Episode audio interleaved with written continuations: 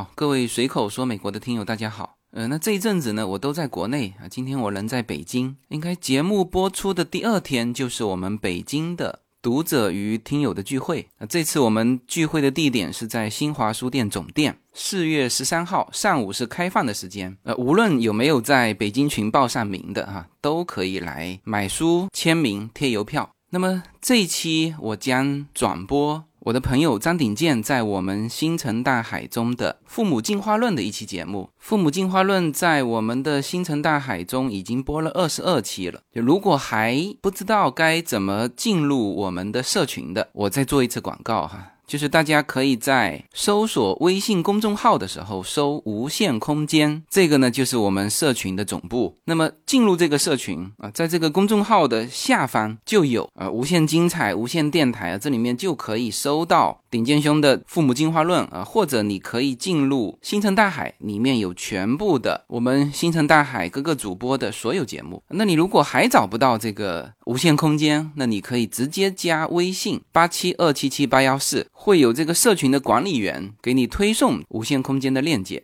那么我非常赞同顶建的这个观点哈，也就是本期的题目就是为什么十三岁就是你帮孩子开始梳理履历的时候啊？其实可能在更早你就要有这个意识。那特别是在美国啊，这个拿得出手的你做过的事情，无论是对孩子考大学，还是你在今后工作以及人际交往当中，也都是非常必要的。那我的孩子优娜才九岁。其实我已经现在有这个意识，所以呢，这一期是大家非常值得收听的。那么在这里呢，也推送给大家，欢迎大家进入《父母进化论》。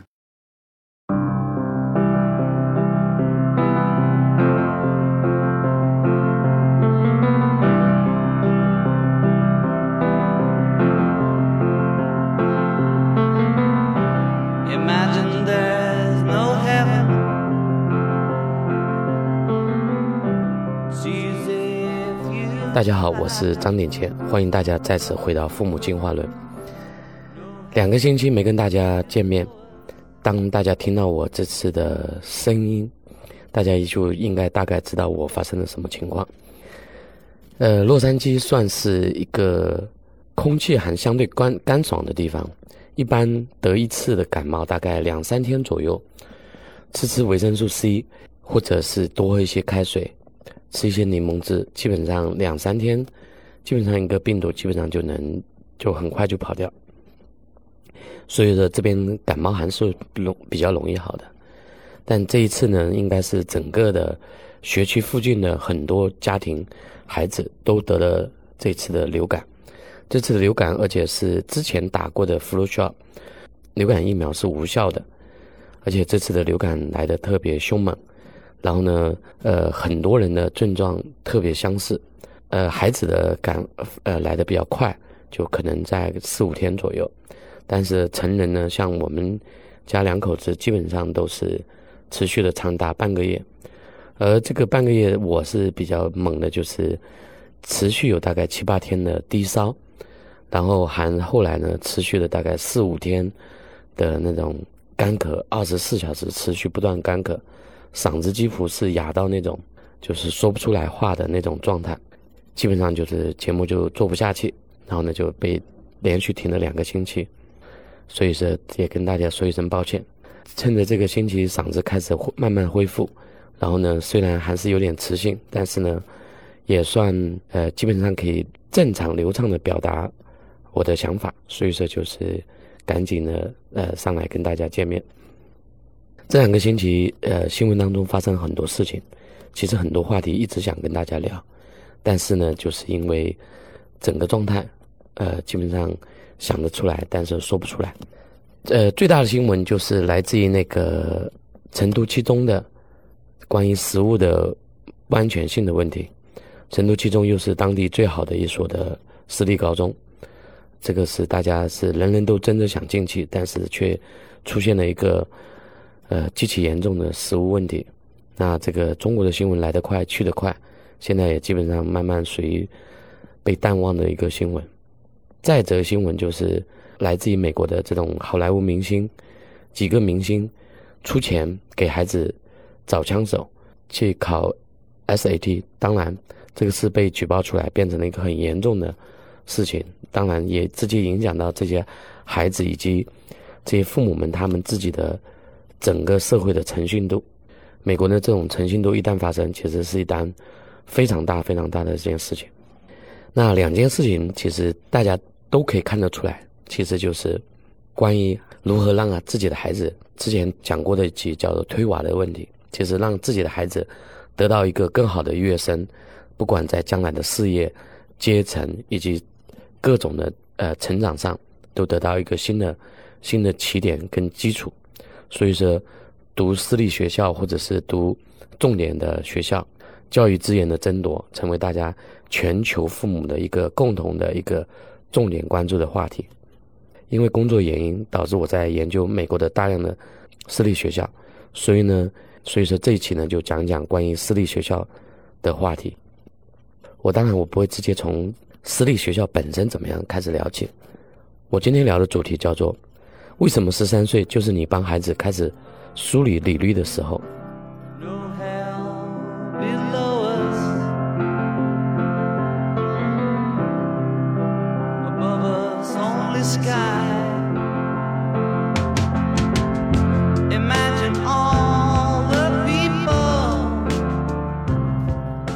好，讲到这个关于履历，讲两两个故事。第一个故事呢是呃，大概两个月前有个小伙伴来找我，他入职了一家公司，一家跨国公司，但是呢，他一直在那家公司没找到自己的感觉。他找我聊天，他说。差不多混了快四个月了，一直没有，就有点感觉自己，呃，就是感觉有点浑浑噩噩。那我说，这个呢，如果再过两个月，那你就是混了半年了。我说，当每一个人其实从开始毕业到开始工作，每半年差不多就是给给你的履历上就可以写下一段的历程。如果在你的履历上这半年，是空白的，那很多时候呢，在你下一任的就职单位或者是将来你的你的履历上就会出现一个很严重的缺口。我说，所以说这家工作单位你喜不喜欢，怎么样？最关键是这段时间在你成长的履历当中记下了些什么。那个小伙伴听完以后很是吃惊。是啊，想想也是，如果。他作为一个新的 HR 的单位的部门，当他看到一个一个人在他的履历当中有整整半年是空白的话，那意味着他这段时间其实就是混日子。当一个人的如果他的工作履历中间有很多很多时间都在混日子的话，那他将来可想而知他的那种升值空间跟他的未来的前景就一定是不会太好的。所以说，在乎每一段的履历。其实是一个每一个孩子非常重要的一件事情。好，这是第一件事情。第二件事情呢，就是有一个孩子，呃，六月份就开始进入毕业季，然后呢，这个毕业季的时候呢，很多的那种国内的孩子在美国毕业以后呢，父母们就是希望他们第一呢留美国，或者是开始要找工作。转眼间，今现在已经四月份，而他要找工作，意味着他的就是六月份拿到毕业证书。那他其实就是，如果他有 OPT，OPT 是什么呢？就是他的专业如果是什么计算机啊，或者是什么有技术性的呃职业，他可以在美国有将近一年左右的实习就业的机会。最长的有些专业可以最长到三年左右的时间。那现在呢，比如说有些有些文科啊、会计啊。这些基本上就是毕业两个月之内，你就要离开美国，因为你没有 OPT 的机会。那结果，我就今天就就在昨天，呃，有一个亲戚就找我，给我一个孩子的简历，让我看看他的 OPT，看他有没有帮他找到一个机会。我看了一下他的专业，基本上是不太有 OPT 的机会的。那我说，他有几种机会，一种是。她因为她是个女孩，第一呢是，就是她可以在这种如果她的她的专业是有实验室的话，那她学校的实验室给她一些工作机会，在那边继续的待下来，那还有机会。第二种就是你很快考到了新的一个学校的新的 offer，就是研究生的 offer。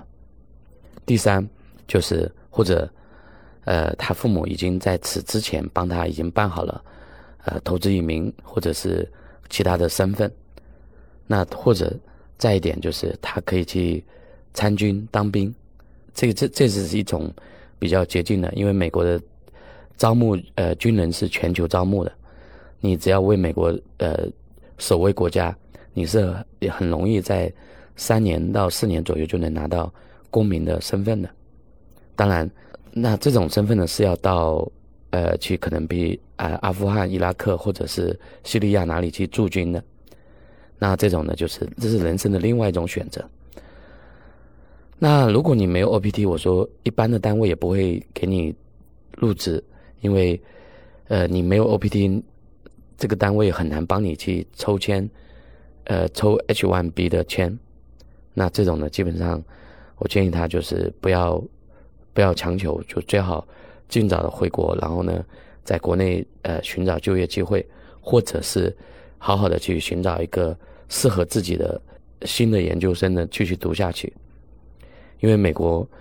在本科教育里面，其实很多时候是算是一种通才教育。就是某种意义上，也就是我们中国人常说的叫博雅教育。那其实很大程度上就是，你一年级、二年级读这个专业，如果你对别的专业有兴趣，你可以在这个同个学校里面获得另外一个的另外一个专业的老师的允许，你可以 transfer 转专业过去的。而这种转专业过去的前提是在于说，第一点，你的成绩优秀，然后那些老师都呃愿意接受你这个专业。所以本科而言。某种意义上，它不并不是一个有专业性特别强的一种学科，更多的是进行一种就是自我学习能力、自我的再成长能力的培养的一个过程，是一种通才博雅教育的一个过程。而这种过程可以讲，本科毕业出来的孩子，并不是属于很多用人单位，尤其是你作为一个外国人的话，你作为用人单位，并不是太。太希望呃招聘一个本科毕业的一个孩子，除非这个孩子在大学的时候已经在他的履历上写下了非常非常多的非常漂亮的履历。那我看了一下这个孩子的履历，基本上除了有一个月在拉斯维加斯做过呃一些的 assistant 之外，可能是人家的展会上，在人家的展会上去做过帮手以外，剩下的基本上就是。他的所有的 intern 就是他的实习单位都是在国内，他父母可能帮他安排的，在国内的一些的实习单位，就是寒暑假的一些实习单位。基本上在美国，他就基本上没有自己独立的有过呃单位或者是一些呃各种的单位的协作，或者是各种的大奖大赛等等等等这些东西。那他的履历就可以讲算比较平淡，这么平淡的履历。我在想，很难有单位会破格的去外国留学生的本科生里面，呃，去吸纳他，然后呢，再给他 H1B 的机会，再加上他没有 OPT 的时间去抽签，所以说呢，这个整个呢，其实我的劝他父母就是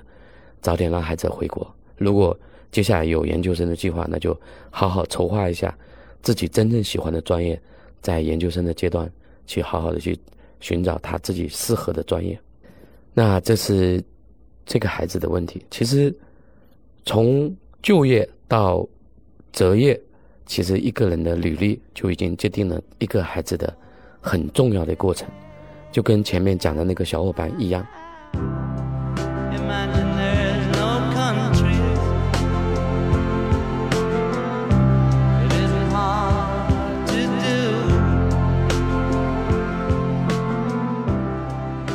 我刚刚前面的标题说，为什么十三岁就是你帮孩子开始梳理履历的时候？为什么我用了一个词是十三岁？好，那就再给大家讲一个故事。因为这段时间在研究，呃，整个的美国的全美国的顶级的私立高中，大家可能会想到一个人，就是阿里巴巴。阿里巴巴一想到第一时间想到是马云，但是呢，马云背后有一个第二大的股东叫做蔡崇信。如果你不了解蔡崇信，那你可以讲你对，呃，阿里巴巴的成长路径你是并不了解的。马云在遇到蔡崇信之后，非常幸运，他遇到了蔡崇信，因为马云是一个非常有闯劲的一个人。但是呢，蔡崇信帮他完成了两次非常重要的一件事情。第一次，帮他完成了五百万美元的融资，在台湾，呃，找了一批的资金进来。而那个时候是在孙正义的两千万美金进来之前，基本上要是没有这个五百万资金，阿里巴巴早就黄了。而因为有了这五百万美金的资金，一直熬到了最后接洽到孙正义。然后再两人联手配合，搞定了孙正义的两千万的美金的融资，然后从此走上了一条比较正轨的一条道路。好，大家一讲到这个，呃，阿里巴巴的二把手蔡崇信，就很多人如果知道点阿里巴巴历史的人就知道，蔡崇信是来自于这个香港的一个呃大的金融机构，在在他在大的金融机构之前，他毕业于耶鲁大学，这个呢。首先，大家会看到他亮闪闪的一个经历，但是再往前，再往前，大家知道他的经历吗？他父亲其实也是一个耶鲁大学的毕业生，他父亲在在整个的台湾算是望族，他父亲也是耶鲁学呃耶鲁大学法学院毕业的，然后呢，在他父亲在把他在蔡崇信考入。在考入耶鲁大学之前，其实蔡崇信还有一份很有意思的简历。这个简历其实很多人并不了解。这个呢，是不是蔡崇信十三岁的时候，他父亲就把他送进了美国的一个私立高中？这个私立高中叫什么呢？就叫做新泽西州一个历史名镇，叫罗伦斯威尔小镇。而他所读的学校就叫罗伦斯威尔高中。他多少岁去读的？他就是。十三岁就，他爸就把他送到了这所的高中。那十三岁送去，难道他就写下了什么履历吗？好，给大家念一下蔡崇信的高中的校友都有些什么人。他的校友有洪都拉斯前总统卡多马杜罗，他的校友当中有美国国会议员帕特里克墨菲，他的校友当中有美国联邦法官 J. Harvey。他的校友当中还有迪士尼首席执行官，还有他的高中校友当中还有诺贝尔获得者经济学家乔治阿克洛夫。大家记住了，这些这些所有的校友不是他在耶鲁的校友，这些校友是他高中就有的校友，可以讲就是蔡崇信在高中的时候就已经进入了一个新的起点。他父亲就把他送进了新泽西州这种历史名镇劳伦斯威尔的劳伦斯威尔高中的私立学校就读，就是意味着他的他的简历从十三岁开始，他就在一个非常著名的高中，而且拿到非常好的成绩。然后呢，这个学校呢是一个这个学校呢是一个在私立高中当中是非常排名非常前的一个高中。他的学校里面呢。有这么多名著名的校友，我举例的仅仅只是一小部分他的著名校友，而他的校友当中，某种意义上，他从十三岁开始，他就给他的履历上留下了一个非常好看的一个轨迹，他就开始在一个小型圆桌哈克尼斯教学体系底下成长起来的一个优秀的金融人才，所以当他到了耶鲁，再后来到了大的投资机构工作。再后来，他才会有这么独特的眼光，发现了阿里巴巴这个值得他全力以赴投去投资的一个家的公司。当时他投资阿里巴巴的时候，他决定全职入职。他当时在香港已经几百万港币一年的收入。他当时呢，到马云那边，他马云只给他五百人民币一个月的工资。他有这个胆量，是首先是得益于他。从他十三岁开始，就已经从罗伦斯威尔高中到后来的耶鲁大学，再到了后来的这个华尔街，一直到香港的投资银行。也因为他在这种就是著名的高中、著名大学，后来认识了他的太太，他太太也是台湾的望族，而他太太是一个 A B C。因为也因为他太太的关系，他当时才才帮阿里巴巴找到了那个五百万的救命的钱。所以呢，讲到这里，其实所有的名人背后都有叫前传，而这个前传可以讲，基本上来自于他在少年时候就开始写下了他的成长的历史的前传。好，这个算是我们大家都比较熟悉的阿里巴巴。再给大家讲一个人。说起有一个人，就是 Facebook 脸书的创始人马克扎克伯格。其实马克扎扎克伯格，大家有看过他的这种电影，就是社交社交网络的电影，大家都知道啊，这个是一个在哈佛不太会社交的一个呃书呆子，然后呢，所以就发明了一个这种叫社交媒体，其实说白了就是当时的校内网，然后呢，这样去去认识女生。但是呢，这是大家看到的所谓叫媒体宣传的。但是真正大家要了解一下，扎克伯格为什么能读哈佛？扎克伯格在他读哈佛之前，他就进入了一个新罕布什尔州的菲利普斯艾克塞特中学。他十三岁也被他父母送到了这个学校。这个学校有多牛呢？这是建于一七八一年，历史悠久的一个的大学医科。这个学校有一个很有意思的历史，就马克扎克伯格的母校，一八七九年就接待了清政府的七名的公派留学生，就意味着我们中国最早一批的留学生，其实就到了马克扎克伯格的母校，也就是中国最优秀的那一波的留学生，其实就已经是扎克伯格的校友，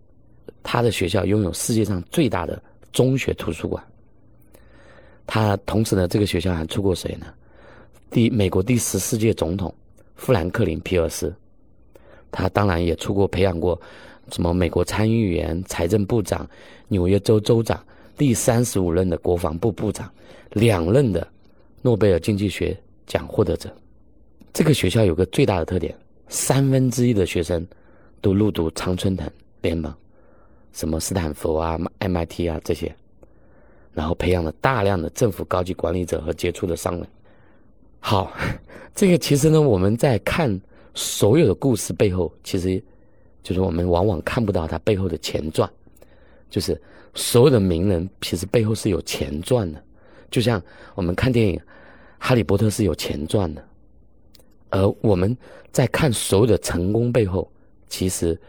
父母在孩子在十来岁的时候就。为孩子做好了一个很重要的两件事情。我帮企业做策划这么多年，我们经常讲两句话，叫“规划之前先做策划”。就是策划什么？策划就是根据企业的特点去做策划，根据产品的特点去做策划。其实我讲了二十期，讲了那么多，其实我不断的去在寻找的，其实就是我家两个孩子的特点。比如说，Allen 呢是很明显理工科少年。我们家的小妞海底，她的是很典型的，就是想象力思维特别活跃，她的形象思维、她的图形识别化思维非常发达。两个孩子是完全不同的特点，性格不同，个性也不同，分享精神也不同。一个是非常喜欢独立思考、非常冷静的。一个科技少年，一个是非常感性，但是极其大胆的创新者，这两个完全不同的特点。所以说，规划之前先策划。每个孩子其实是父母在陪着陪伴他成长。我在很早的一期当中就讲到，十二岁之前，十二岁之前，孩子的仰赖对象是父母，所以呢，父母对他的认可。父母对他的发现，父母对他的挖掘是最重要一个环节，就是有效的去挖掘孩子的，策划出孩子的特点，挖掘出孩子最大兴趣，这就是我们在十二岁之前开始要帮孩子做的。十二岁之之后开始，孩子慢慢的走向了成长，不管他将来是读公立还是私立，其实公立有公立的特点，私立有私立的优点，这两点是完全不同的。比如说，好多的总统，我在研究这个呃私立学校的时候，也发现，像什么尼克松啊，更多的总统来自于公立学校，当然，也有一大堆的总统来自于私立学校，但整体而言，公立学校的比例更高，因为公立学校的竞争更加激烈，所以说在公立学校磨练出来孩子，那他他的竞争力就完全不同。当然，私立学校呢，他培养特别精准，而且呢，美国的私立学校跟中国的私立学校还有个特别大的不同，美国的私立学校基本上不是产业化的私立学校。呃，我们我在一家家的私立学校在研究的时候，就发现了，大部分的私立学校都是有捐款人的，就是他们是很保守的机构，他们不会接受任何商业化的合作的，他们很拒绝各种的商业化的合作。整个的美国的私立学校都是非常保守，他们保持着他们的传统、他们的历史，他们很多都是优质的财团或者优质的机构、优质的个人，他们把赚到的钱。带着理想主义建立了这种新的教育机制，就是私立学校。那我们中国的一些的私立学校有点不太好，就是在什么，很多是成为老板赚钱的工具。那呢，他比如说他们有的时候要呃要投资产业，他有什么对赌协定，他有要尽快的什么做产业上市等等这些事情。那这种时候呢，就是他对实物的保障啊，他对他来讲呢，利润。成为他很重要的一个重要基础的时候呢，这个时候就会影响到他的很多东西。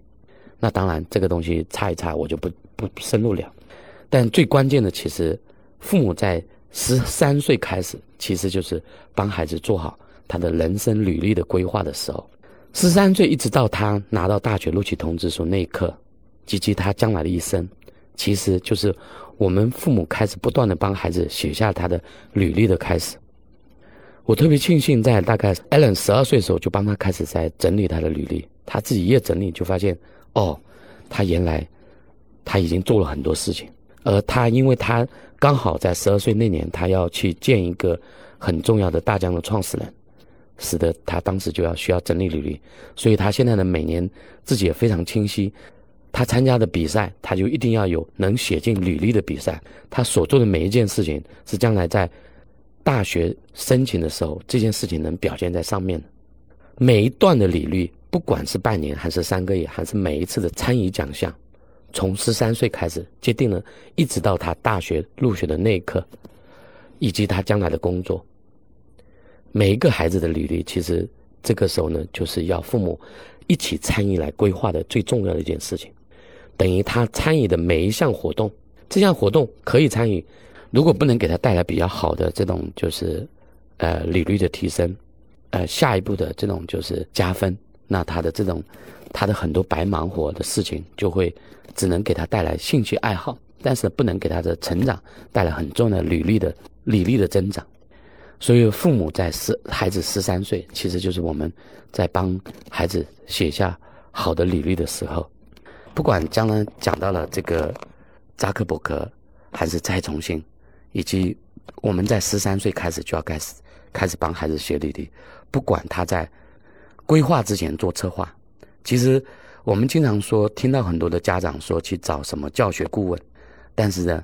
如果真的是听到我这次这次节目的家长们，我会非常负责任的跟你讲一点：最好的顾问就是我们作为父母本身。而父母，如果你自己不去学习孩子未来一生的履历当中，他最需要什么？那你有多指望孩子能找到什么很好的工作？你多指望，那你都是瞎瞎忙活。首先你自己要高速成长，你自己要对社会的成长、社会的对这种履历的需求有究竟有多大？哪一段履历的是含金量最高的？对孩子而言，这些每一段的履历是我们能帮孩子写下的最重要的一个的关键环节。所以说呢。帮孩子从十三岁开始还帮孩子写履历，我认为是一个父母成为重要孩子的规划者。好的父母，愿意进化的父母，我相信你比所有的教学顾问更有专业，更加专业。而所有的教学顾问，所谓的教学顾问能帮到你的，他们的一些套路，你多聊几次，你就很快就学得会。最关键的是，你能不能帮孩子。站在，你也跟着他一起成长，甚至你的成长要比孩子更快，那将来孩子的成长空间一定就很大。如果为什么我讲这句话？再给大家讲两个，就是我最近研究的一个成果吧。我们都知道，美国有两个布什总统，一个是老布什，一个小布什。老布什跟小布什都毕业于同一所的中学，但是呢，老布什总统的父亲本身就是一个很著名的一个的优秀的一个的呃政治人物，他呢也也是一个优秀的商人。他是毕业于罗德岛，罗德岛州的一个的圣乔治学校。跟着呢，老布什跟小布什两任总统，他们毕业于在马赛诸塞州的安多佛，菲利普斯安多佛学院。跟紧接着，小布什又把他的两个女儿送到了德州的一个私立学校，因为在研究的时候就，然后呢，跟着现在呢，小布什的大女儿已经。成长为一个非常优秀的一个呃国际化组织的一个 CEO 创始人，可以讲就是其实所有的积攒都是在从少年时代就开始帮孩子在不断的在规划，不断的打造他的人生履历。其实优秀的人他们只会让孩子更优秀。如果只是说我们倾尽全力让孩子去优秀，其实父母不成长，你指望说找一个。教学顾问，我出出钱就可以。那我觉得，其实对于孩子帮助并不是很大，因为孩子也需要很多时候要有跟父母一起去探讨，去找到他们未来的真正的规划的合适的路线。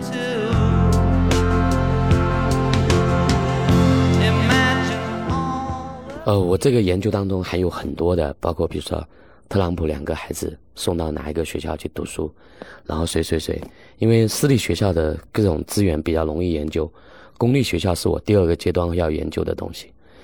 我们的这个研究成果呢，也给大家大简单报告一下。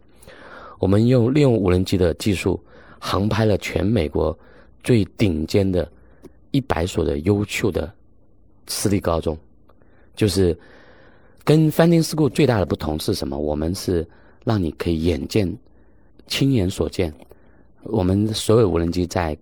校园的上空三十米、二十米左右就飞过，然后你可以清清楚楚看到这个学校的教学环境是什么样的，每一栋楼长什么样的。就你的孩子不管去到哪里读书，你都可以在网上一目了然，可以看得到全美国的最 top 的一百所，我们都完成了。当然，如果那个学校是。刚好属于，比如说华盛顿 D.C. 啊，呃，或者是刚好在机场旁边，这种叫近飞区，就我们就就没有再拍。我们还拍了这个校园的大电影，就是校园的航拍大电影，我把它剪成了一条条的，呃，就是非常精彩的片子。还有呢，就是校园的这种叫全景 V.R. 三六零，你可以在，哎，这个教学楼长什么样子，你可以左看右看，上看下看，非常清晰的。你就知道你的孩子将来送到什么地方去读书。那还有呢，就是，呃，我们还整理了更多的关于校园的校长讲话哇，校学校的这种，比如说他国际生比例多少啊，他的学费多少啊，他的这个 SAT 要求有多少啊，等等等等这些，每个学校的特点，我们都给他做了一下总结。所以说，研究私立学校，研究这种孩子的成长历程，让我更加明白了。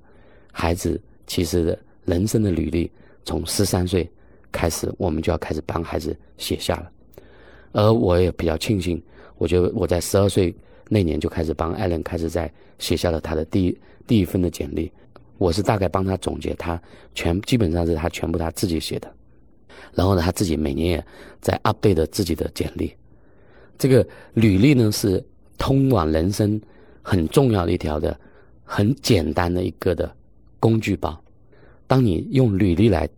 参考着自己的成长历程的时候呢，孩子也更加清晰的看得懂他将来的未来的路应该如何走。这段不但是呃毕业季，也是很重要的放榜季，就是各个私立学校的招生结果啊，大学的招生结果。艾伦的好朋友当中有一个在他们高中拿了一个 MIT，一个是南加。加州理工的一个两个两份 offer，因为跟他本身就很要好的朋友，所以他也教了他很多的方法，应该将来在未完成这些拿到这些顶级名校的 offer，应该做些什么准备。我觉得看着他自己的社交有更大的收获，也是作为父母更加欣慰的一件事情。父母进化论，陪着孩子一起成长。我们自己在孩子十二岁之前，帮孩子好好策划；十二岁开始，帮孩子好好规划。最好的升学顾问是谁？就是在成长中积极学习、积极进化的父母们。父母进化论。让我们一起进化，共同跟着孩子一起成长，找到更多更好的方法与未来。谢谢聆听。最后做一个市场调研，作为听友当中，如果感兴趣，我前面讲的就是我们完成了 Top 一百的私立名校的择校访校视频 VR 丰富内容的资源的听友，在底下留言给我。我们这个产品是花了很多心血去打造的一个非常全球独独一无二的一个，让父母们可以不用花大价钱就可以在线远程仿效择校的一个好产品。欢迎大家感兴趣的父母留言给我，然后呢，我可以在呃在这个评论区留留下你的一一统计以后，呃留下你的最好是留下你的微信号。然后呢，就是我一一统计后交给我的拍档，让他们到时候呢，给大家发一个比较好的礼物或者是什么 coupon 之类的。好，谢谢大家。